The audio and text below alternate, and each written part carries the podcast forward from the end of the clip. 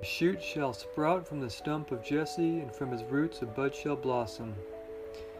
This beautiful passage from Isaiah chapter 11 reminds us that our Lord God can indeed bring wonderful life from that which appears dead.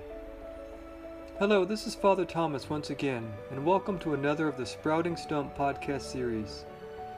In this series, we dive theologically and spiritually deeper into various topics of our faith that might need a renewal so the grace of God can blossom more fully within our hearts.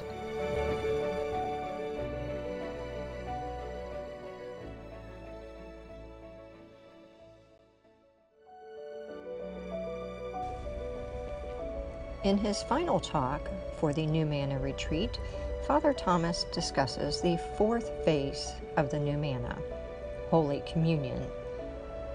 He explores the deep meaning of manna as covenant.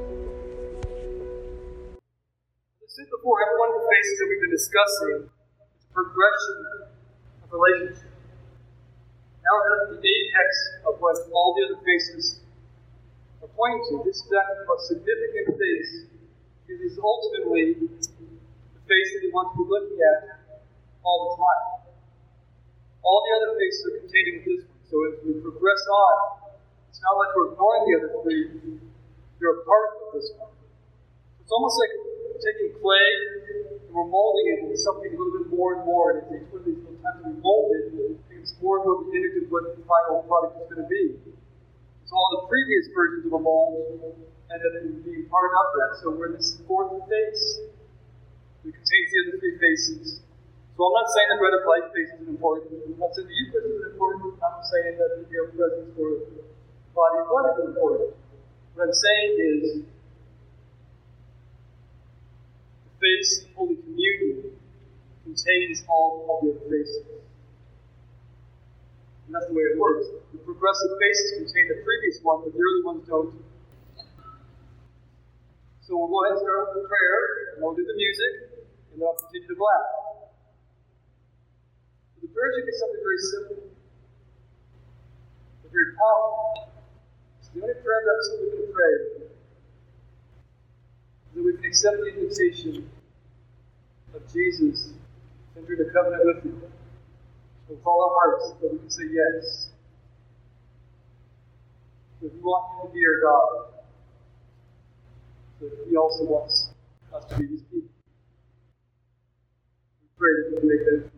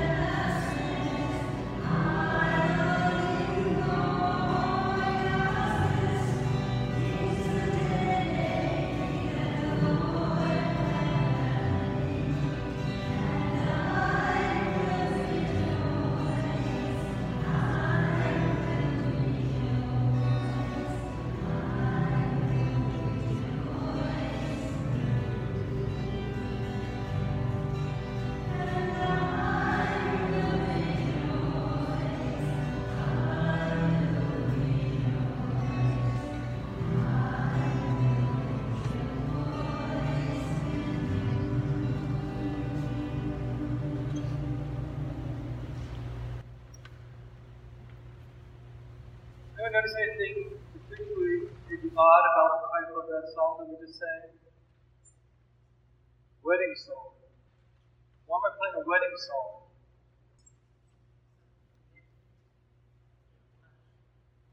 Right, marriage is a covenant, right? It's also a Sacrament. sacrament, all right. Covenant and a sacrament. The sacrament is it points to a greater reality what people simply see in the husband and wife. There's a deeper union taking place. But it is a covenant relationship, which means that nobody can break it except for God. He's not going to. We're playing that because we are called to be in, we talked about before, a covenant relationship with the Lord Jesus. And Jesus refers to himself as what? In a couple parables, he calls himself the bridegroom. Exactly. So the bridegroom, that makes us the bride. So yes, men, suck it up. You are the bride. Which part of the reason why I chose to wear the alb because what does it look like? A really, really poorly made wedding dress. Okay, so. but it is white to signifies this idea that we're called to, but that's why we wear white, naturally. On your wedding day, supposed to be coming forward as that pristine bride for your groom. And we, as priests, are part of that. We enter into a marriage covenant also with the Lord Jesus, the ordination. So this becomes part of our wedding garb. So that's why we have to do the fancy that we put over it because this just does not cut it. So, but we play a wedding song because we talked about this idea of God loving us, wants to be in union with us. When you're in union with somebody, what does that mean? The two things are in union, how many are there?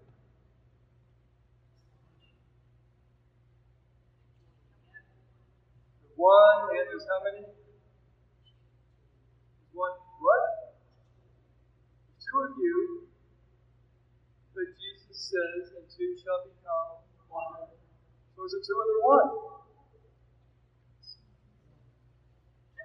Answer is both, guys. Come on. The Holy Trinity. Remember, there's one God, three persons. It's three, and there's one. How many are there? There's three. How many are there? There's one. That occurs the same way. But actually, there's not two married. How many are there? Three. Three. Who's the third one? Jesus. Exactly, our Lord Jesus. Because when you get married to your spouse, who do you marry first? If you don't realize this, so I'm giving a little marriage prep here, talking about this idea of covenant.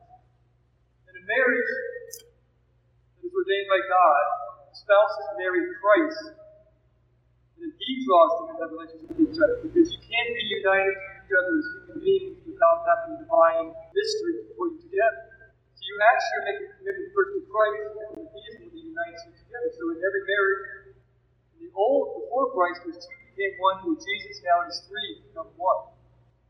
Reflect the Trinitarian idea of love, and Jesus is a part of that.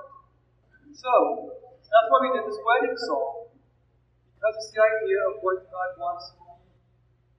Now, what was the fourth phase? I didn't even discuss it. What's the fourth phase? Oh, fourth phase. Look at the program, guys. Fourth phase. Communion. Holy communion. manna and covenant. Okay, you know what's interesting? Holy communion is not the name of the Eucharist. It's fascinating to think about what Holy Communion, the church refers to Holy Communion. The Eucharist is what you receive. Holy Communion is what you do. You actually, when you take in the Eucharist, and that is Holy Communion. So the Eucharist describes the thing. Communion describes the act. Now that's powerful think about that. What it means is when you're receiving Jesus, something is happening in Holy Communion. It's not simply you're getting something, you're actually participating in something. You're doing something. That doing something is not the eating part. That's not the most significant thing. So, we think about love. Does anyone know what a good definition of love is? We all know it's not a feeling, right? Because feelings what? Come and go, correct? So you really have no absolute control over your feelings. So what is love? Decision, commitment, decision to do what? To give of yourself for the purpose of for the other. To do what for the other? Build him up. Well, describe it in better feel, you know, spiritual terms. What is him up? Because a coach builds up his football team and has nothing to do with all his love. To bring them closer to God. How do you bring them closer to God? By making them holy, perfect, more godlike. Exactly. So love is the willful desire to make somebody holy. Now, we say willful desire. Remember something. When your will is involved, what's taking place? What's happening? We say word desire, we kind of get throws things off a little bit. It's actually your will, to the good of the other. As soon as you say desire, what does that mean? If I desire to walk out of the church, does it mean I've done it? It means I just want to. So all my first parishioners, when I get to about the 12 minute mark, my they desire to walk out. but they don't. They will to stay. Because the will is an act of choice, but you're saying, I'm going to do this. So the will is engaged when you actually are doing something. So it's not a desire of feeling, it's an actual action itself. If I were to put a pencil before you and said, try to pick up the pencil, what would you do? Pick it up. Once you pick it up, you will pick up the pencil because you actually done something. Now you can say, I want to pick up the pencil. If I take it away, you can't engage your will because you no longer have it. So the will is when you actually make a choice to give of yourself for the good of another. Now, who is good? God is good. So, using the good old wordplay, you will be what the other? If you will the good of the other, God is good, you will God for the other. You will that they become more like God, right? And God is love. You see how this all plays? So, love actually is a willful choice to make the other person love. That kind of gets complicated for some people because affection oftentimes gets confused for love and has nothing to do with it. You can actually love somebody with all your heart and dislike them with all your mind. Well, Jesus did it all the time. He did not like the Pharisees, but he loved them. Sometimes he doesn't like us very well. His like has nothing to do with love.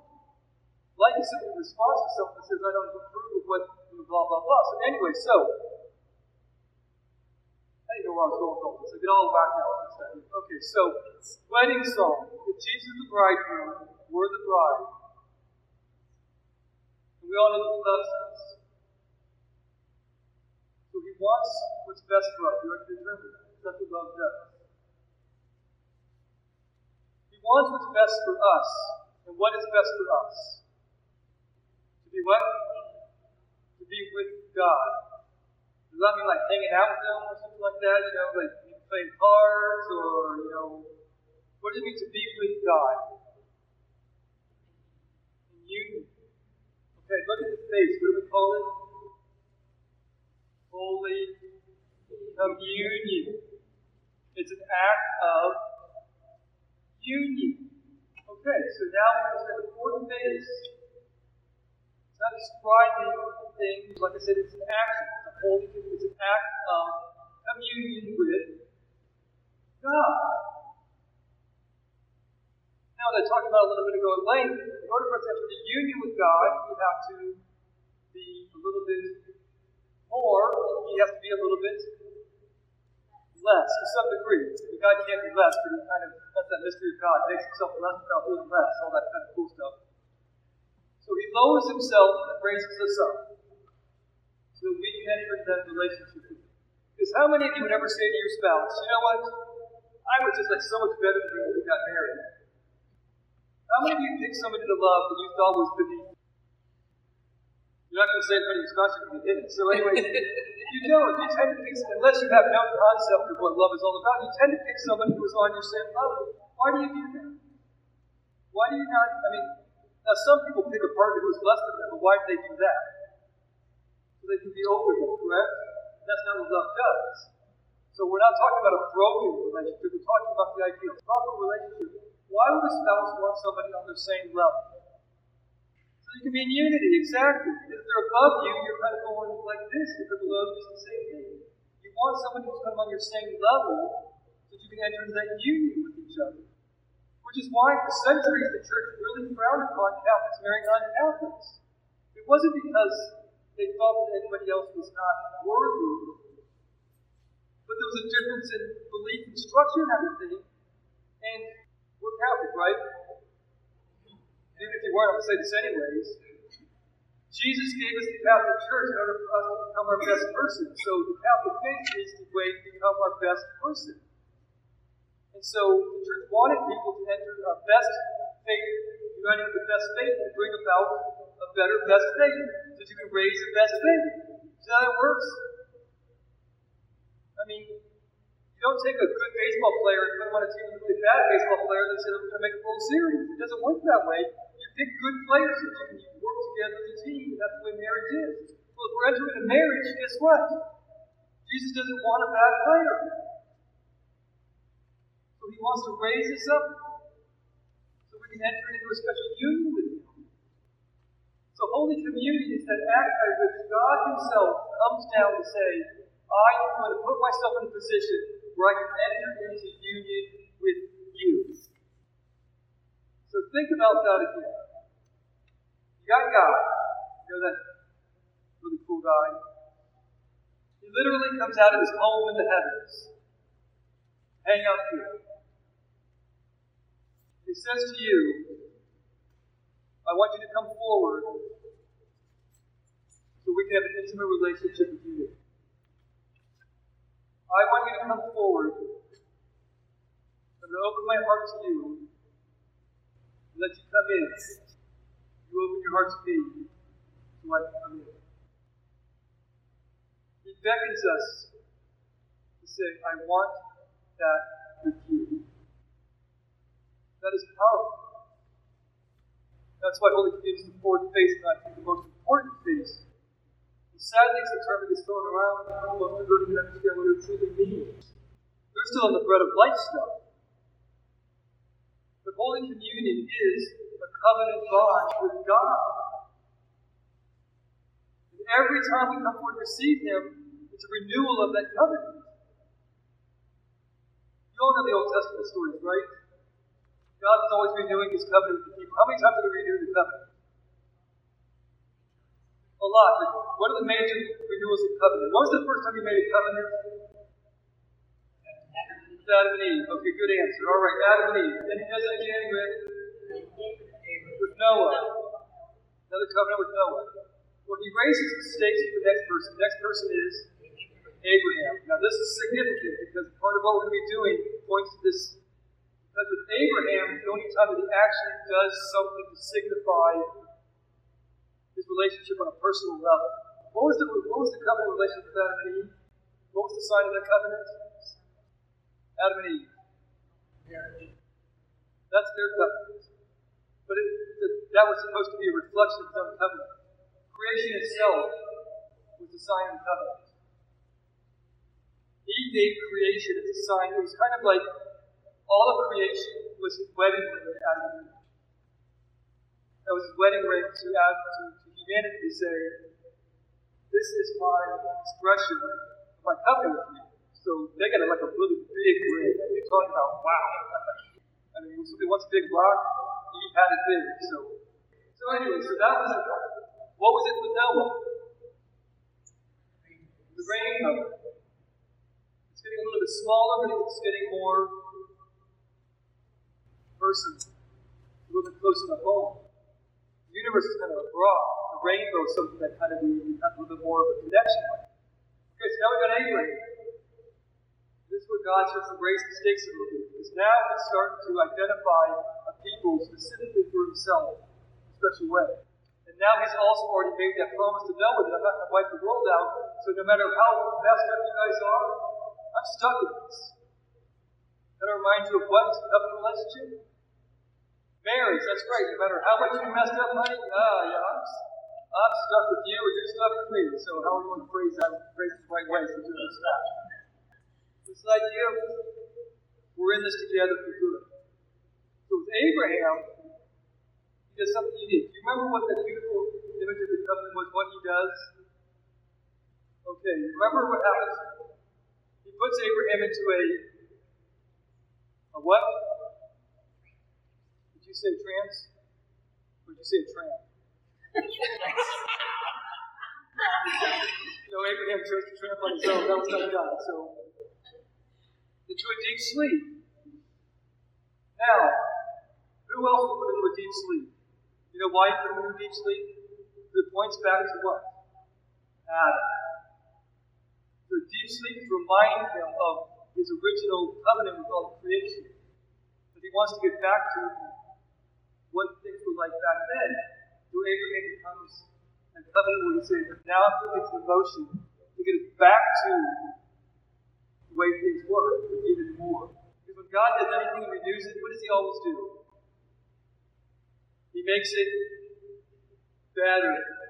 Through every covenant actually increases in intensity and seriousness because he's always doing things better. Every time God interacts with us, He's always giving us something a little bit more. He never walks away from us without giving us more than we were before. Through any true interaction with God, you walk away better. If you don't, it's not God's fault, it's your fault. He always wants you to be better, so he always gives you the grace. So now he's into a new covenant with Abraham. He puts him into a deep sleep. When Abraham's asleep, what happens? Because Abraham did something before. Remember, we always have to participate in these covenant relationships? What does Abraham do? Sign of covenant, what did they do back then? Remember, it has to do with animals and. What did he do with them? Cut them in half. That's right. A little bit gory. It's a good thing we don't have a covenant relationship with God that way. So anyway, he cuts them in half, and he sets them aside and enters into that deep sleep. Now, the cutting in half is so many symbolic different things. Now, back then it represented the person's understanding that if I break this covenant, may this happen to me. But it signifies something else. Without God being a part of the covenant, what do we lack? What was that? Unity. So when the animals are split, is to say that without God being present, we are always divided in a most horrible way. So I'm not sure if you've ever seen a, a goat like cut half. It doesn't look really pretty and it doesn't function too well. We lack unity without God when he cuts it in half, he says, without God being part of this, it's as if we're split in half. We don't have the unity. So, he splits them in half, he has to do deep sleep, and what happens? What does God do? Well, he doesn't walk between them, but what do we see? A smoking, like a smoking firebrand pot or whatever it might be, like some propulsion that we just used. Anyway, whatever it was, it's like a pot, fire. And what happens? What does it do? It passes between. It passes between them to say that I am that which will bring about unity in the midst of the greatest mystery. He's saying that I am entering into covenant relationship with you, and I'm willing to enter into death to keep this covenant promise.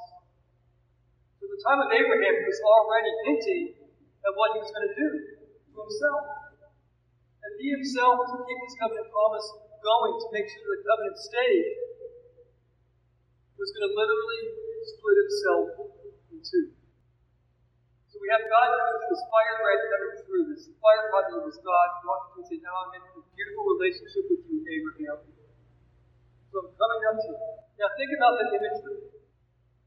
What other time does somebody come forward between rows to enter into a covenant? At a at a wedding. At a wedding. That's why they do that. It's because the husband is supposed to be the model of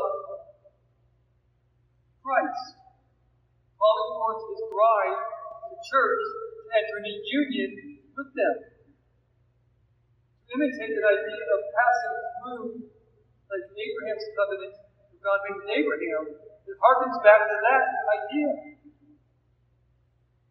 As the bride comes forward, she is walking forward between that which is disunified in order to bring about unity. Because love always does what? It unifies. So we said at a wedding, come forward between the rows to enter the covenant. Somebody else also gave the right answer, which is why we do it this way. When else does somebody walk forward between the rows to enter the covenant relationship with somebody else during Holy Communion? The reason why they built churches like this was to model that idea of passing between to enter that union with somebody. That's why it's a shame when they started making churches all wacky because they didn't really know where the rows were at, but at least they had at least a few rows. But that's the whole principle of it. Why we don't walk around and pass Jesus out when you're in the pews. There's two reasons for it. One, what is not out here in the pews? Okay, you're out here in the pews. What is over here that is not there? Okay, yes, the altar, but in the midst of the Mass, because the altar is always up there, that's not down here. During the Mass, what is there that is not here? Now, because I come down here to my homilies. Jesus sacrifice, yes, okay. But what sacrifice is taking place? Sacrifice of the lamb. And where do we hear about the sacrifice of the lamb? No, there's no lamb. Sacrifice of the lamb was Passover. Where else do we hear about the sacrifice of the lamb? The context of the liturgy. Book of the Bible. Revelation talks about the wedding feast of the Lamb, the sacrifice of the Lamb. Revelation is describing the liturgy. It's divine liturgy. There is no such thing as earthly liturgy, it's always divine. So if a divine liturgy taking place, what does that mean? The liturgy has to have some element of what? Of God. Do we call that God place? Heaven. This really freaks people out when I tell them this. During Mass, Eucharistic prayer, I'm in heaven.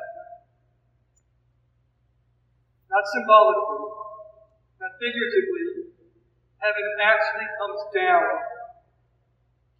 What's happening here at the altar is the same liturgy that's happening in the heavens. So, heavens come down and participate in this. So the angels and saints actually come down and hang out with us during the Mass.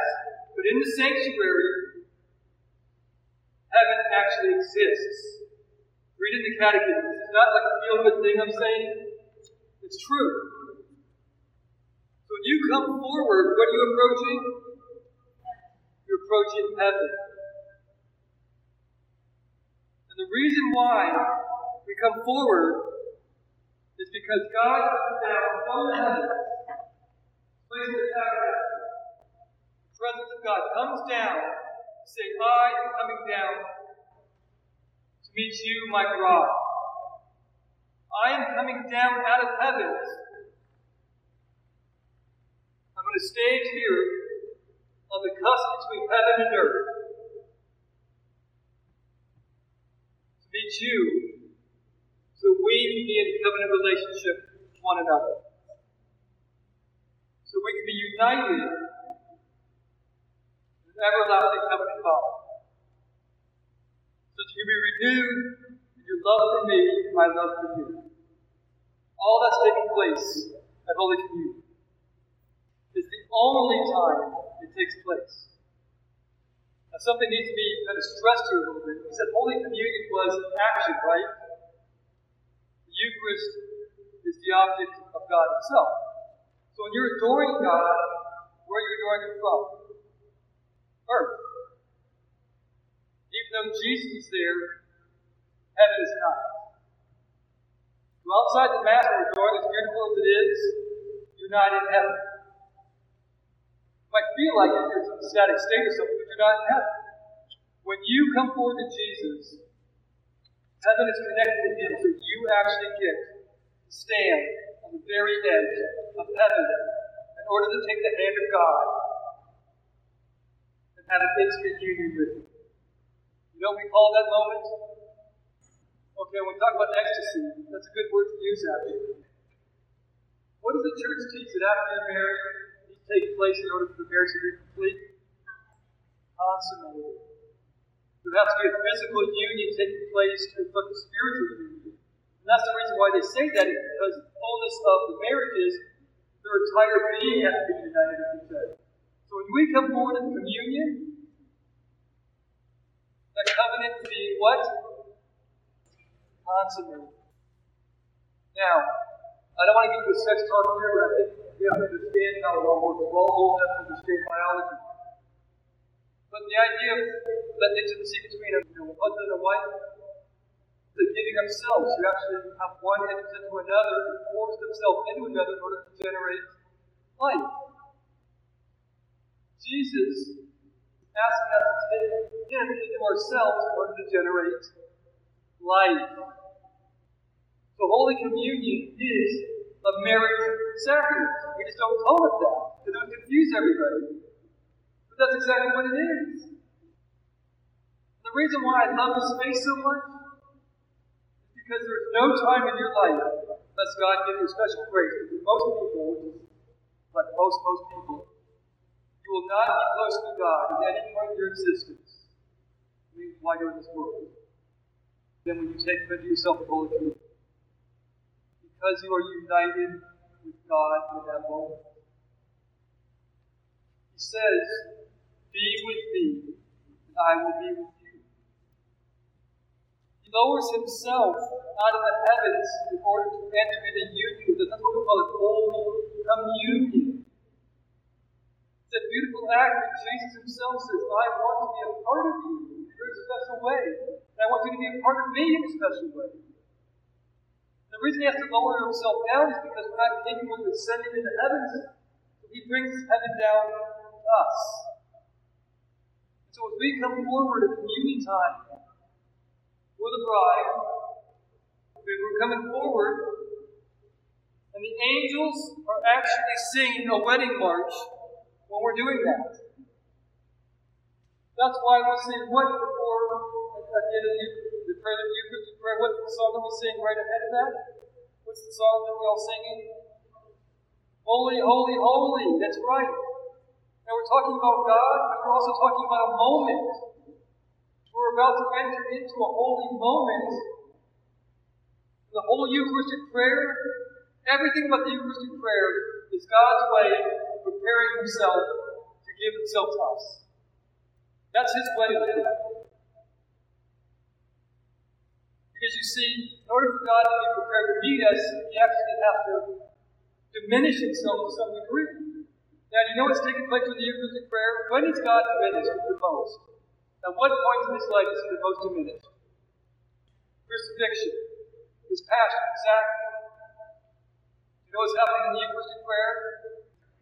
Right, the fullness of the passion being brought to the reality. It's not a reenactment this reality actually comes to us. It's kind of difficult to explain. We can't go to the past, so the past actually comes to us. So it's not to be crucified again, it's the original crucifixion actually comes into the present. So he, in a sense, experiences his passion. Think about this. Think about how much God desires you.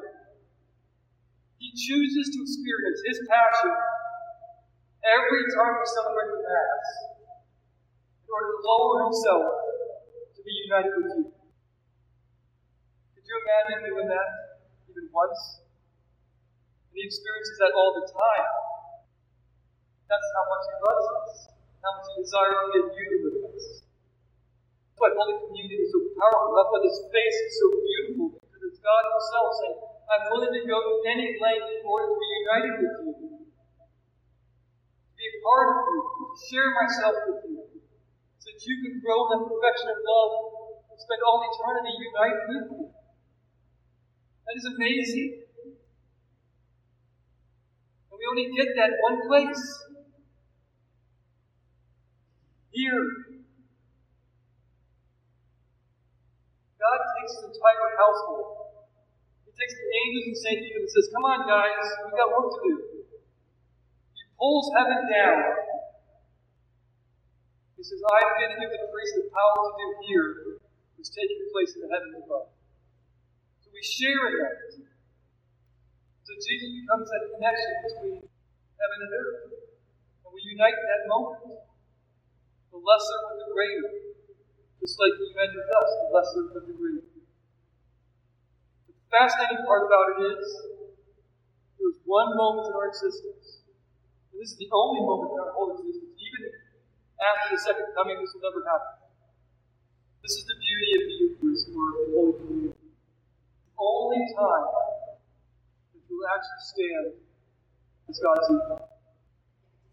You hear? It's the only time that you will stand before God as His equal. Now, I need to paraphrase that to make you understand what this means. You are not God. You are not equal to God. But He treats you as if you were. When I say you stand before Him as His equal, I'm not saying that you are His equal. You stand before Him as His equal. He looks at you says, You and I are to be one. And what did we say in order to have unity? You have to have what? That to be similar, correct? Well, how can you have Holy Communion if you've got something so much lesser and so much greater? So God elevates us and says, I look at you as my equal. Not because that you are, but because that's the way that I see you in this particular moment. So we actually get to stand before Jesus as the one moment that we can stand before Him face to face as His equal. Because you can't consummate a covenant as His servant fully consummated as his that which is him. You might be thinking that's crazy. I'm not God. I know you're not God, but ultimately that is your destiny. We are destined to become God. But because God is infinite, it's going to take eternity to get there. So it ain't going to happen. I don't have any rides to the end of eternity.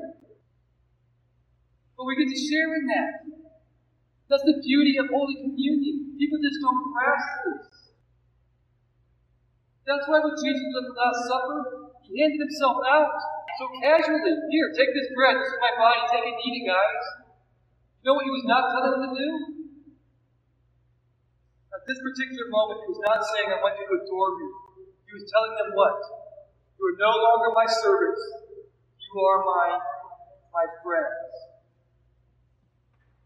The reason I use the term friend is because if you would have said that you were my spouses, it really would have been a little bit tough for people to grasp and understand.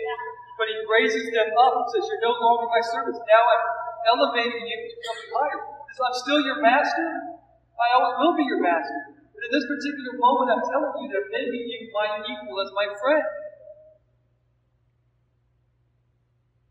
One of the things I teach people in marriage prep, and I should talk to you guys, tell them this, but one of the hardest things about marriage is that you are called to be both master and servant at the same time. Now, if you wonder what that means, you have to come to one of my marriage prep classes. that is what Jesus does with us. At the same time, He's our master, He's our servant. At the same time, He's our God, He's our spouse. And in that moment when we take Him into ourselves, we are united with Him as His equal. It's the only time that happens. When you get to heaven, guess what? It's no longer like that anymore. We will spend the rest of eternity adoring Him. But in order to prepare for that, He gives Himself to us in a very special way. It is the most intimate encounter in this life that you will ever have with God. It is powerful. To think that you are being offered intimacy with the divine being. That's Holy Communion. It's a beauty that, that I can't even describe just how powerful it is. Did you see how all these different faces have been leading to something greater and greater? He still nourishes us in Holy Communion. He's still pointing to something greater. He's still our real. He's still our Lord and Savior Jesus Christ. It is the God that is above us, but now we are entering union that God. When the priest is doing the uh, preparing the altar, get things ready. Notice that he puts a little bit of water in the chalice. You know what words it says? Through the mystery of this water and wine, may we come to share in the divinity of Christ, who humbled himself to share in our humanity. God brings himself down, raises us up. And that's what Holy Communion is all about. As we enter into that, what we're saying to Jesus is, I want to give myself completely to you. That's what the preachers were writing down these promises. Because those promises that you wrote out should be something going through your head every single time you receive Jesus in the Eucharist. Every single time you come before Him, you should be saying to yourself that particular prayer. Because of the renewal of that covenant over and over again. Jesus wants us to always be renewed in that covenant to remind us of not only our promise to Him, but His promise to us. Just like manna was every single day. Constantly, we are being in the Eucharist, we're being reminded that God is in covenant with us. He's always present to us. That's why the church has always been pushing for frequent reception of the sacrament to be reminded not of what that we need God, but also that He wants us. It's not a one-way street. We so oftentimes think about us being so miserable as sinners, and we are. And thinking about how much greater God is than us, and He is. But we lose sight of the fact of how much we mean to Him and how much He elevates us. If He's willing to elevate us at that particular moment, what does that mean for us? He's willing to bring us into that moment of standing as His equal. What is He telling us? That this is what you are made for, and this is what you are capable of He's telling us, because I give myself to you, you are capable of being my equal. To the extent that we can be fully giving of love. That's His grace. The only thing stopping us from giving ourselves completely to Christ is what? Ourselves. The devil can't stop it. World can't stop it. Only we can stop it. God sure as heck isn't going to. We are capable of doing it. We are capable of great acts of love, not a few times, but all the time. We just have to believe in that. Because we are a spouse of Christ. And because He's our spouse, He wants the best for us. Good spouses always build up their spouses. And God's a good spouse. He's always pouring Himself out to us. He's doing it in the sacrament of Holy Communion. He's doing it in confession. He's doing it as we offer our prayers. He's doing it as we go on a retreat. Every time we make an act of love, Jesus gives himself more to us. He's building us up constantly. Love generates love. Because love wants the best. Holy Communion is an opportunity to experience the best, for us to be our best. We have to realize that because this powerful moment we walk away. Because once you get to your pew, what do they, how long does it take to be your system? I forget they like two minutes or something like that. Because when the properties of the host are no longer bread, presence of God is gone. Do you understand, do you understand that? That's the teaching. That. So when the properties of bread are no longer bread, when it's dissolved enough that you can no longer say that there's any bread there, then the presence of Jesus is gone. I think they say it takes a couple minutes for that to actually happen. I have no idea, unless you have like that, or something. But anyway, so while he is in you, you're consummating that relationship. And once it's gone, go back to being the adorer, the servant. That's why we have adoration remind us that outside of Holy Communion, we are not God's equal. And He is the great God that we need to constantly humble ourselves before. But that's the reason why in communion you don't come forward and fall on your face before Him. I mean, theoretically speaking, you're before God, what should you be doing? Falling down on your face shouldn't even be standing, you shouldn't be kneeling, you shouldn't be sitting, you shouldn't be doing anything. You should be on your face like I cannot in any way raise myself up before the great God. He doesn't want you to be on your face. He wants to see your face. He wants to experience it. He wants your face to be his. That idea of marriage, just think about this. How many sacraments were there at the beginning of creation? What did God say to Adam and Eve? Out of this man shall become woman. And this is why a man shall leave his father and his mother, and unite with his wife, and the two shall become one. Marriage was the old necessary purpose. If Adam and Eve had lived out their marriage, all other sacraments would not have been necessary because all other sacramental graces would have been present in that gift. Why? Because the marriage covenant with Adam and Eve was supposed to reflect the marriage covenant that God wanted with his people. When they broke that, then they needed to fix it.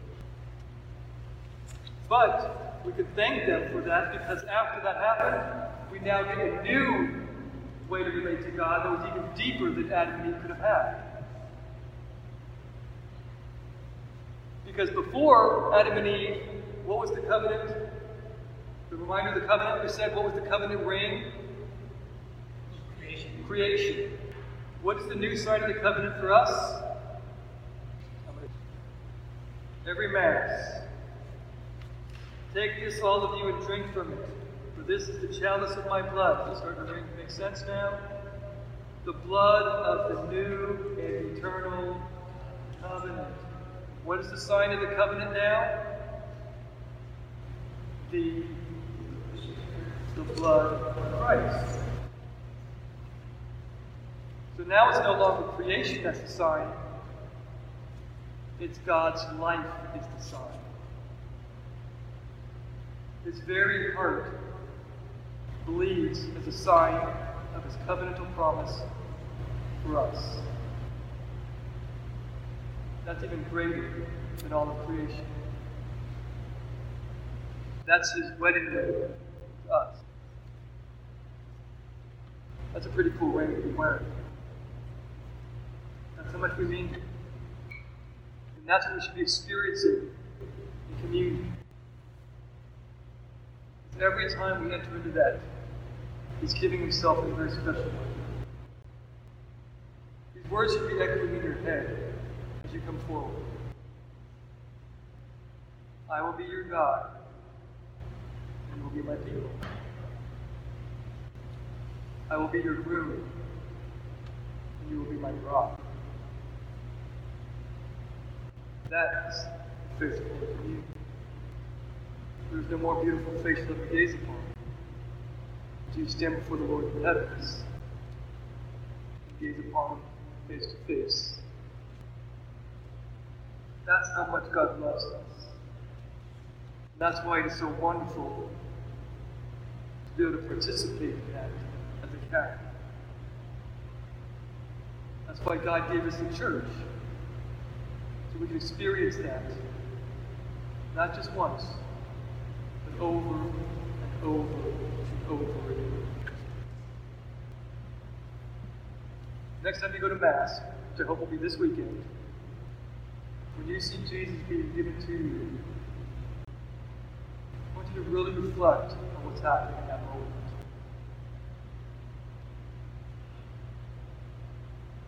If you really spend time reflecting on it, you're going to have a hard time receiving it. Not because you don't want to. It's going to almost make you emotionless. Think that God wants to be united to you. That is love.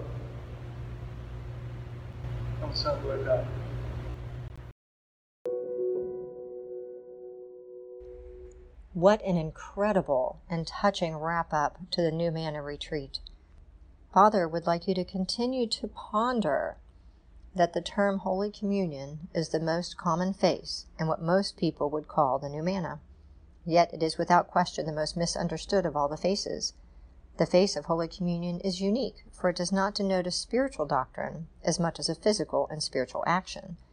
Holy Communion is in truth not the name we give to the actual host, but the action of receiving the host into ourselves. This is such a crucial point to understand, for it points to the nature of this face. We receive the body and blood of Christ in the action of Holy Communion. Or we can just as truthfully say, we receive the new manna as we enter into the new covenant. How do we enter into a covenant? Through the promise we make, through a willful desire to enter into a relationship, through a sharing of self with the other we enter into covenant with. Holy Communion is the action by which we unite ourselves physically and spiritually to our Lord Jesus. Every time we receive the body of Christ, we are renewing our promises made when we first entered into covenant with Jesus at our baptism. It is more than just a promise, it is a consummation of the covenant that brings new life. God bless.